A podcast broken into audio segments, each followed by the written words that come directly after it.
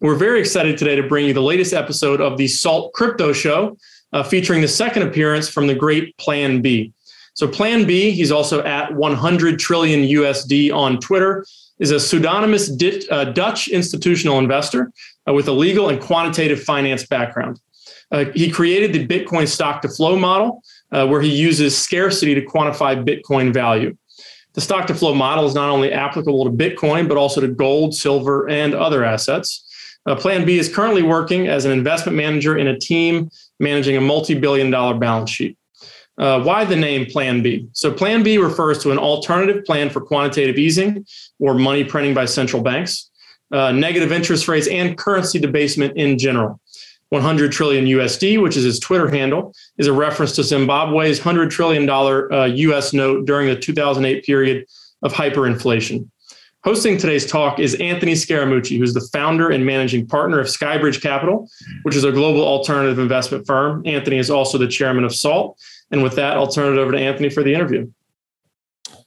Well, Plan B, thank you for uh, coming back on Salt Talks. You know, it's interesting. I, was, I went back, our first interview, Bitcoin was in the mid 20s, $20,000 per coin. I don't remember the exact number, but it was like 25, 26,000.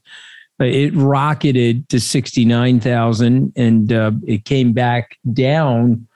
But frankly, Bitcoin's at $40,450 as we're speaking right now. And for any Bitcoiner that has a historical reference point of Bitcoin being a couple hundred dollars, $5, there's been nothing but a meteoric rise to Bitcoin.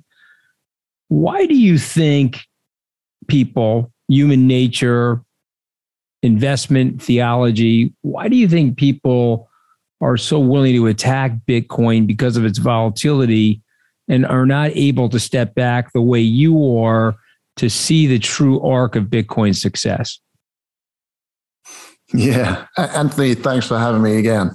And uh, in that in that interview that that interview you mentioned, we probably joked about um, Bitcoin going up and then crashing back to forty thousand one day, and and there we are today.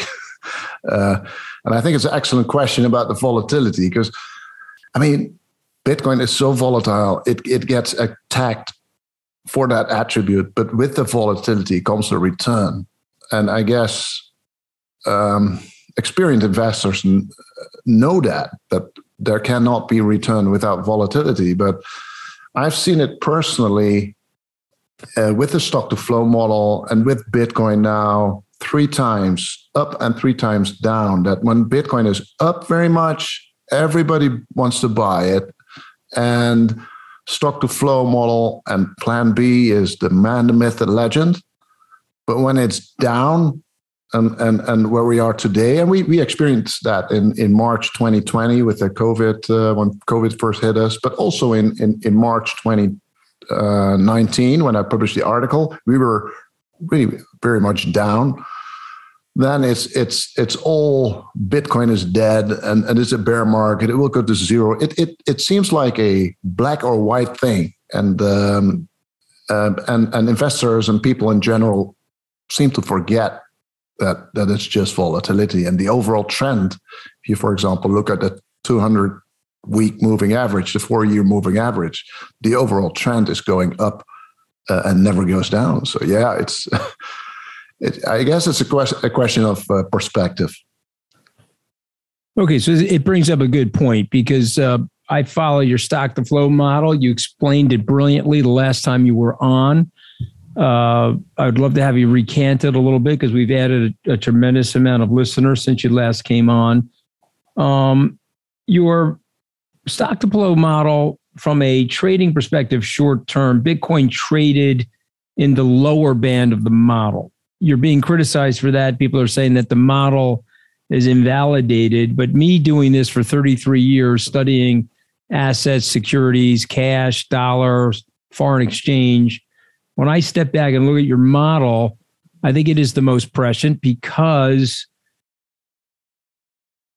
there's a expression that Warren Buffett has. I would rather be roughly right than precisely wrong. And the point being is when you step back and look at it, uh, it's doing more or less what you said. So, how do you respond to these critics? And describe for us once again your theory behind the stock to flow model. Yeah, excellent point. And and and that Warren Buffett quote, I, I use it a lot. It it, it um, goes back to the volatility argument. Uh, if if, if an asset is very volatile, then the chances of of estimating or evaluating it, it very precisely are lower than if it's an asset that doesn't move very much, so like like gold or actually any other asset. So to try to predict or evaluate Bitcoin is a is a very it must be a very rough estimation. And uh, and you're right, the stock to flow model is very rough. So stock to flow is basically saying that if a, if an asset is scarcer, it should be more valuable. And um, well, how do you quantify scarcity? Uh, there is a um, yeah, a, a, known measure that's the stock to flow measure. It's the, the, the number of years it takes for a, a reserve in a certain asset to to uh, to re, replenish that reserve. So for gold, there is 60 years of production above ground stock. Um, and so the stock to flow ratio is is 60. So the the scarcer an asset, the, the higher the stock to flow ratio, the higher the value of that market should be. And it's a very, yeah, principle based, very intuitive thing that scarce things uh, are more valuable. And, and this model, very roughly, very simply as well, because it, it doesn't use any other input variables, any other factors to value the, the, the Bitcoin. It uses that, that same scarcity to, um, to, to value Bitcoin. So it's very rough. It's very not precise, and I guess it would not be very usable for trading. Um, more like uh, more more than investing. So it's, it's really a very rough compass, if you will, for for investors. What do you think Bitcoin has been unable to sustain its momentum over the past six months? Yeah, there's a lot of stories about manipulation, about uh, the futures ETF uh, coming alive uh, with all the possible manipulation around that. There's a lot of speculation about central banks pushing the price down, much like like in the gold market. But I think it's it's much simpler than that. We saw a uh, China miners miners ban halfway uh, last year, and that wiped out half of the hash rate, half of the security of the network. That was a major thing, major structural event, macro event, you might call it even for Bitcoiners. But that wiped out half of the hash rate, and, and all the miners had to move and relocate their, their stuff to uh, the countries around China and to America, uh, Texas mainly. Um, so that was the number one reason, very obvious, very clear, uh, to impact the price of Bitcoin. And currently, obviously, a lot of tech stocks are going down. The S and P um, goes down, and, and a lot of other assets go down because there is a risk of interest rate rise, and the Fed has, well, spoken about tapering, about cutting back on the quantitative easing. That, well, that helped any asset increase in value if it was real estate or stocks or or Bitcoin. So if they would stop, if the central banks would stop the uh, quantitative easing, the money printing, that would certainly impact um, assets, as would rising interest rates, of course, influ- influence the, um, the the asset valuations negatively. But so so that's that's clearly what's going on right now. And by the way, I think they're they're just talking the talk and not, not walking the walk. They they normally try to push asset prices down, the central banks, by just mentioning uh, rate hikes. And I don't know if they're really prepared to go all the way and and well crash the stock market, for example. I, I, in my experience, it's it's they, they, they won't run that risk, and uh, but it, it will be a very interesting couple of months and and that's i guess the main the main topic right now and a lot of tech stocks are being hammered as we speak Yeah, I mean, I think the Fed did a good job of jawboning, and you're right that they, you know, and I, I don't. There's no way they're moving six to eight times this year and all that sort of nonsense. They, they have no ability to do that, uh, and not only that, they've been buying uh, assets at a million dollars a minute since the crisis started in April of 2021, and they're buying assets right now, as you and I are speaking. Um, but I guess are the risks associated with growth assets, early adopting technological assets, are they higher today than they were two years ago? And if they are, has your view of risks associated with Bitcoin evolved since we last spoke about a year ago? Well, yes and no. I think there's a lot of risk out of the system right now. So there was a risk of, uh, for example, before the halving, there was a risk that well, there was a, another mining death spiral. So uh, that miners and Bitcoin would not survive the halving, where the the revenues for the miners would would halve. Well, we obviously survived that, and then there was this big risk of China banning and China China uh, attacking Bitcoin. Well, obviously that risk has gone as well because China is no more no no factor of influence anymore. They they uh, stepped out of the Bitcoin market and, and pushed all the uh, investors and miners away. So I guess there's a lot of risk that was in the market two years ago that it's that is gone right now. On the other hand, I think Bitcoin is one of the last assets that is, for example, not supported by uh, by uh, the central banks um, like stocks stock markets is.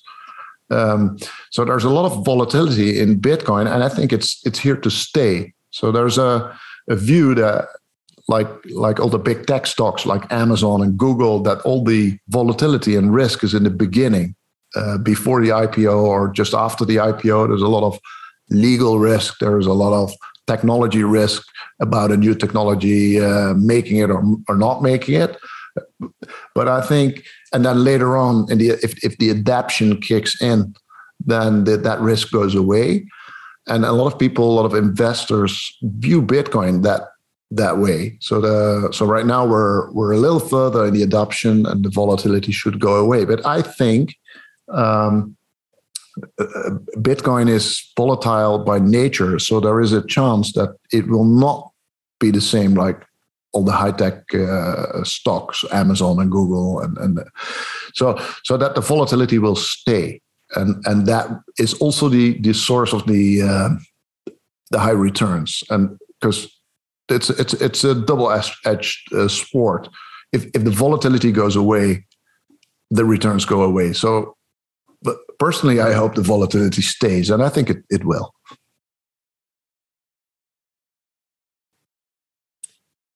We're starting to see countries, states, cities embrace Bitcoin. Why is that? And do you think that trend is going to continue? I certainly think that trend is going to continue. And as a matter of fact, there is rumors in the market that a second country after El Salvador will adopt Bitcoin within three months. Um, we don't know which country that is or where those rumors. We'll talk about it. Uh, and there's a lot of countries uh, thinking about it. And well, I think it's a very smart move, to be honest. Uh, if we look at El Salvador, um, if you declare um, Bitcoin as, as, a as a strategic advantage, as a technology that will help your country and your citizens, and you make it legal tender like El Salvador did, then you attract a lot of Bitcoiners, technology, brains, capital, and much in the same way that um, um, America did with the Silicon Valley. If if you embrace technology like Silicon Valley did, you attract all the engineers and all the capital and, and venture capital, and that will bring great prosperity to your country. Uh, so I, I, think what El Salvador did was very wise. We saw it playing out last couple of months, um, and El Salvador is now one of the few countries in that region that that has uh, a positive growth trend in tourism, in general economic economy um, uh, growth.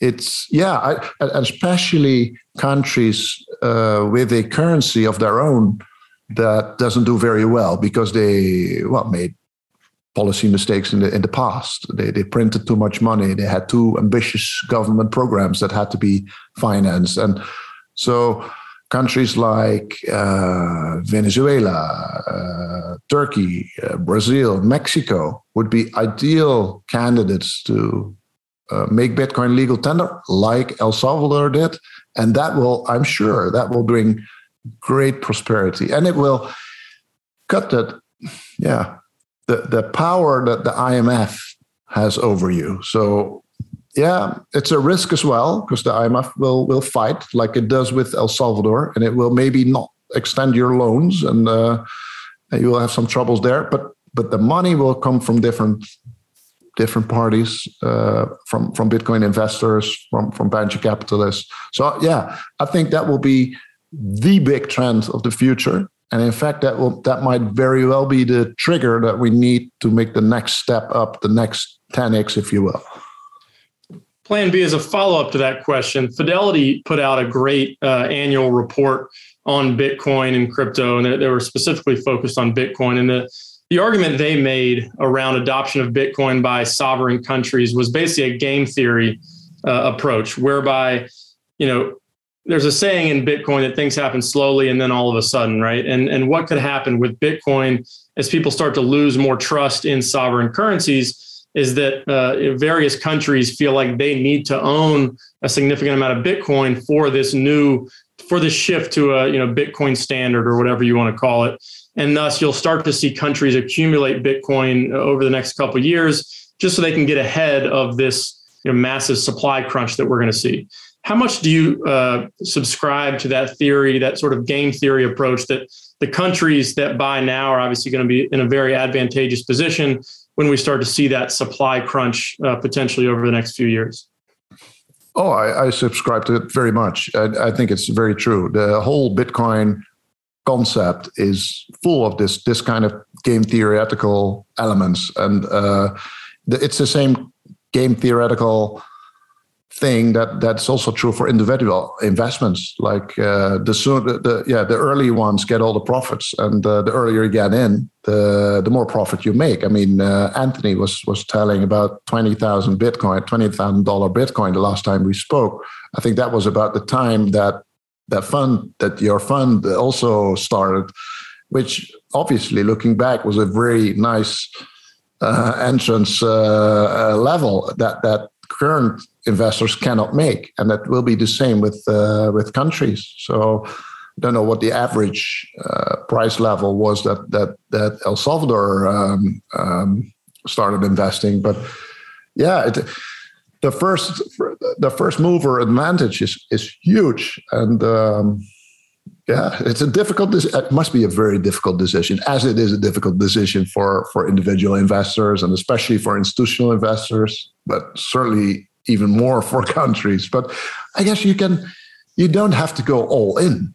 You can, like El Salvador, also they have two legal tenders, legal uh, uh, currencies, huh? legal tender. It's it's the dollar is also usable in El Salvador, so you can, you can uh, sort of yeah start slowly and, and step right. up that game why do you think the IMF is is so hot at El Salvador? Right, you know, it's it's gone beyond just saying, yeah, we don't think this is a great idea, and, and, they're making now threats toward El Salvador about you know their debt and and borrowings from the IMF.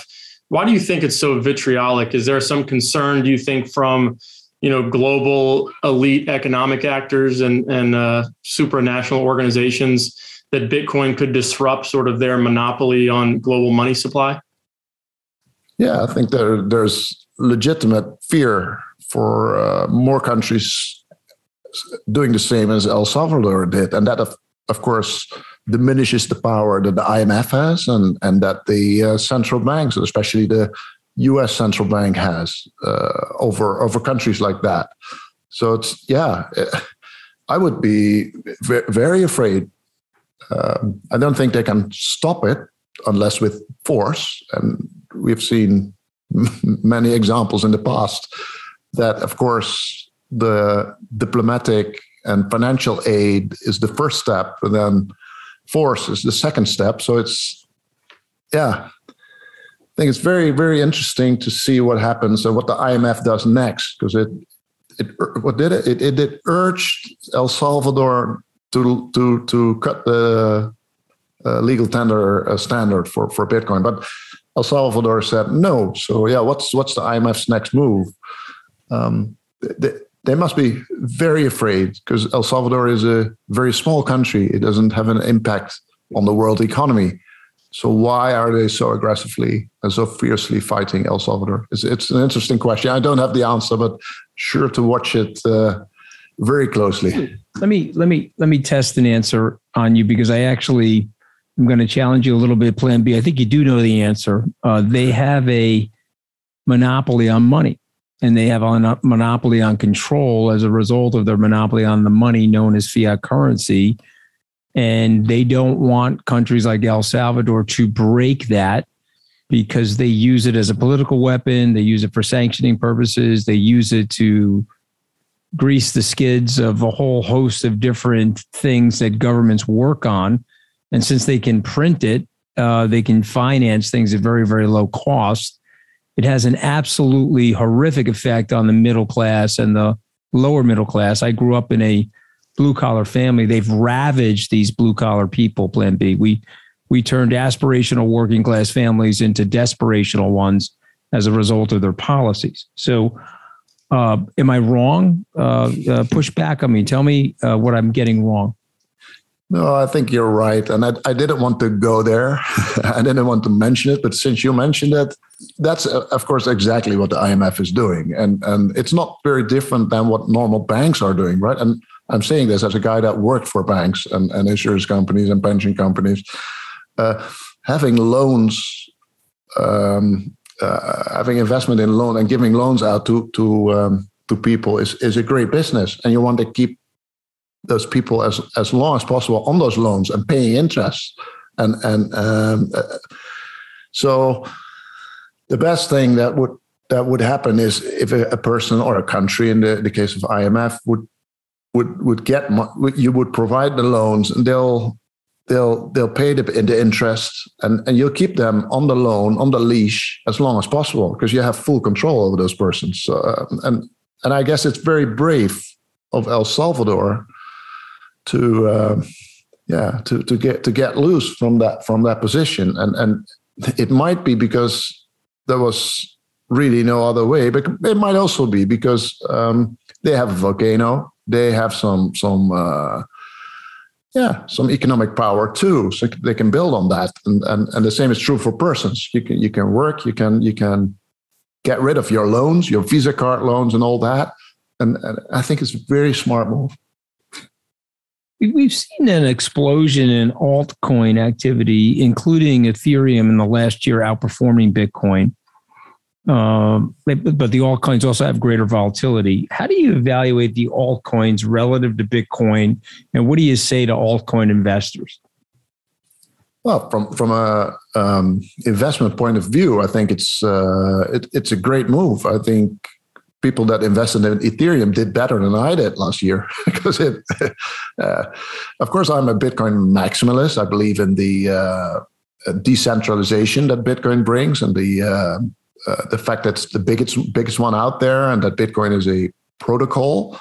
Uh, but I, I sure see a lot of business cases that maybe do not um, depend on that on that on that um, decentralization as much as a money use case would be, as a Bitcoin use case would be, but more on um, well, uh, the, the, ICOs that we saw, or, or, or more, more recently, the uh, DeFi and, and, and NFT markets that are built on other uh, coins. So, so yeah, I, I, certainly see it as a very broad um, eco, ecosystem. I am a Bitcoin maximalist, so I think that in the end, um, NFTs and DeFi and all that will be built on the much more secure and decentralized Bitcoin uh, chain.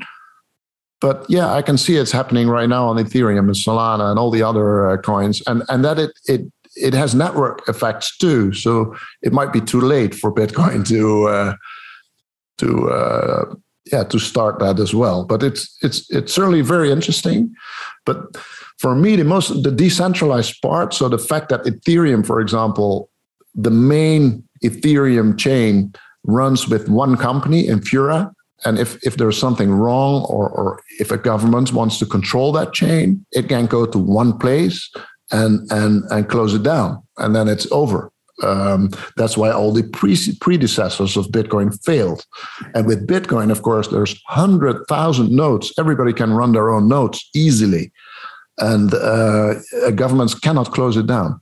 And that's the, yeah, I think, I think when there's, uh, a need for decentralization in a crisis situation or when a, a government or a company is trying to take control of a chain, then you'll see the uh, big advantage that that real decentralized chains like Bitcoin, and in fact, there's only one is Bitcoin has. But right now, I see a, uh, a yeah, a very diverse, a very broad spectrum of coins and, and, and, and tokens that are, are doing very interesting stuff to be like NFTs. That's, that's, that's just brilliant. It, it's also pump and dump. It's also, you see the same thing as with ICOs that it's, it's the wild west out there.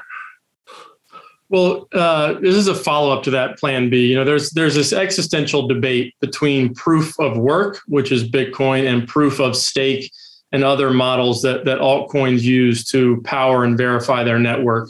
And you know, as we all know, Bitcoin has never been hacked, and the Bitcoin blockchain has never gone down. That can't be said for a lot of these proof of stake chains. So, you know, something like Solana, which is the one of the best performers in 2021, uh, has had issues with outages. There was also a hack of a wormhole between Ethereum and Solana uh, in in recent weeks um, that, that led to about 300 plus million dollars worth of uh, Solana wrapped Ethereum being pilfered. Um, but there's also, you know, a lot of commentators who say, well, Bitcoin's not the future because proof of work is not environmentally friendly and, and all those types of things. But what do you say to people who are huge advocates of proof of stake and think that, you know, any any crypto future has to involve proof of stake? What is, you know, for, for our listeners who are less familiar with the trade-offs between those two. Why is Bitcoin, you know, the, the true store of value and the true uh, you know, decentralized network that's going to be a, a durable store of value over time?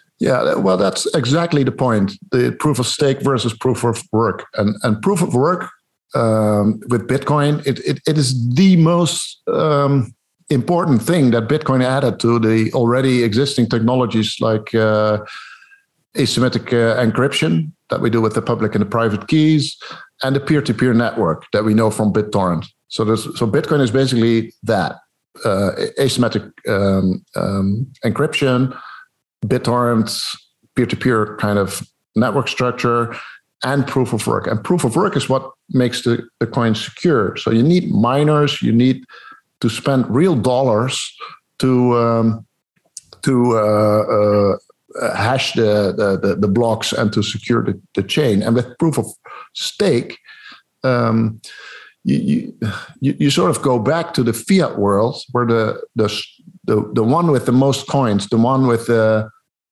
most value invested in that chain has the power to, um, to, to, to do whatever it whatever they please. And and it's so in my view, it's a step back. Yes, it, it doesn't take all the mining, it doesn't take all the uh, miners and all the all the power that's required with Bitcoin. So you, you can label it, you can marketing it as um, um, environmentally friendly, but it it sets you back one step uh, to the old system that we know, the fiat system. So the ones with the power with all the coins, with the money. Uh, they run the show, and that's what you don't want. Uh, so, yeah, no, I, for me, it's it's it's clear that proof of work is the only thing, and um, and proof of stake is just just a, a, step back, and and and that's also why you see those problems that you mentioned, like. Um, um, yeah, it, it, it, can be it can be um, abused by the happy few, and uh, right. and maybe that's okay for an NFT um, use case or for a DeFi use case, but it certainly is not for a global money use case. There's been an ebb and flow in global regulation around crypto and Bitcoin. China obviously has stepped in and banned any Bitcoin mining or Bitcoin activity generally. India, it sounded like they were going to ban it. Now they're planning, it sounds like, just to tax it at around 30%. Different countries have also evolved their views on regulating Bitcoin. In the United States, it's still an open question, but it's pretty apparent they're not going to ban Bitcoin. It's just about how they're going to treat Bitcoin and other uh, altcoins in the crypto ecosystem. So, as a European looking at the United States and looking around the world, uh, but particularly in the United States, what do you think uh, regulation will look like, and how do you think it'll affect Bitcoin prices and the blockchain? Oh, difficult question. I don't know how they will look like, but I think the US is, is has done a, a, better job than China in not banning it, but regulating it and taxing it. And, and, and I guess that's the question that all the governments have to answer uh, for themselves. Do we embrace this new technology, this new money technology, or do we ban it and, and, and kill it? Um, and I guess it's the same game, game theoretical arguments uh, at play that the first mover advantage that a country has by putting um, great regulation in place uh, that brings them all the engineers and the brains and the capital and, and the uh, venture capital. That that's something that they have to to really consider. And and I, I guess America is doing a better job than China there. But of course Canada Europe uh, and even El Salvador are, are seeing this as well. So I think in the end it will be a competition, and the company or the country that has the best regulation will win this this this game. And the next crypto valley, if you will, will be in the country that has the best regulation. So yeah, it's and I guess from from our, or origin point of view, America with its freedom and, and, and entrepreneurship should be well positioned to uh, to capture a large share of this this this new technology market. Well, Plan B, let's let's wrap it up there. It's been a pleasure to have you on uh, a second time here on Salt Talks to follow up on the brilliant conversation that we started with uh, a couple of years ago when we uh, first dived into Bitcoin on the Skybridge side of the house. So it's a pleasure to have you on. Uh, hope to talk to you again soon, and thank you as always for all your wisdom related to Bitcoin and everything going on in the world. John Anthony, thank you very much. Great, great to be on with you, Plan B. We're uh, we're following stock to flow. John and I haven't lost our faith in the brilliance of that analysis. So uh, hopefully next year at this time we'll be uh, seeing higher numbers for Bitcoin. For sure. Thank you, Anthony. Thank you again, Plan B, for joining us on Salt Talks for the second time. And thank you, everybody, for tuning in to today's Salt Talk with Plan B. Just a reminder if you missed any part of this episode or any of our previous episodes, you can access them on our website at salt.org backslash talks or on our YouTube channel, which is called Salt Tube.